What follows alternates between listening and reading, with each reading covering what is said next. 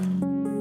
Do založení komunistické strany Československa scházel ještě necelý rok. Tuzemští bolševici ještě jako ultralevicová odnož sociální demokracie už se ale aktivizovali v době, od které nás právě dělí 100 let. 12. června 1920 zorganizovali pokus o tábor lidu na staroměstském náměstí v Praze, které pro ně mělo tolik znamenat o 28 let později.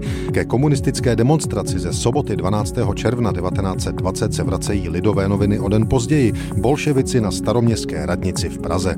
Podle reportéra měla komunistická sešlost dvě hvězdy. Bohumíra Šmerala, poslance a za rok prvního předsedu KSČ a také poslance Aloise Muňu. Lidovky píší, že, citujme, Šmeralův první krok před pražskou veřejností byl sebevědomý. Obsadil balkon staroměstské radnice, odkud zavlály rudé prapory a standardy s nápisy Ať žije třetí internacionála proletářů. Náměstí bylo hustě naplněno, po nejvíce arciť zvědavci, kteří čekali velkou událost. Starý šturc z Břevnova zahájil tábor. Zapadlé oči a nos v lisé hlavě působí z dálky jako dojem lepky z kostlivce a pronikavý hlas stařeckými ústy dopadá nečekaně na posluchače. Po něm mluvil Šmeral v masce emfatického rozhořčení. Referuje, že v Rusku není hladu, že se však žije přísně asketicky v práci a odříkání a vyzývá všechny, aby ctili tento nový duch Ruska. Předstupuje Muňa, na pankráci hezky stloustl, tvářičky má jako slabikáře, mluví táborovým tenorem a zpočátku, než se rozběhne, jde při každém slově půlkou těla dopředu, že připomíná běh žirafy. Nějaký soudruh na Husově pomníku intonuje rudý prapor, začal příliš vysoko, místo vyšších tónů zpívá falešně, dává si rukou takt a rozčiluje se, že nikdo nespívá s ním. Tolik lidovky z 13. června 1920 o táboru komunistů na staroměstském náměstí v Praze.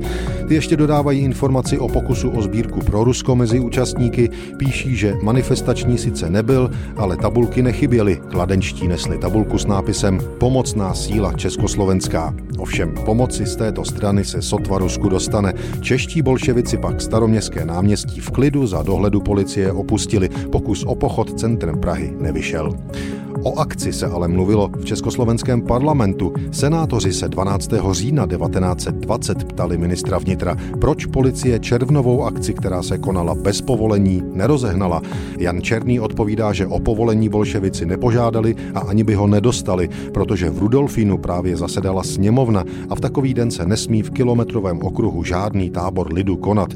Ministr vnitra ale doslova prohlásil, zabraňovati tomuto táboru nebylo pokládáno za vhodné, poněvadž by by opatření tato byla vyžadovala obsáhlých bezpečnostních opatření, jejichž rozsah by nebyl v žádném poměru s docíleným výsledkem, nehledě k tomu, že násilným zamezením tábora mohl být i dán podnět k dalekosáhlým pouličním výtržnostem.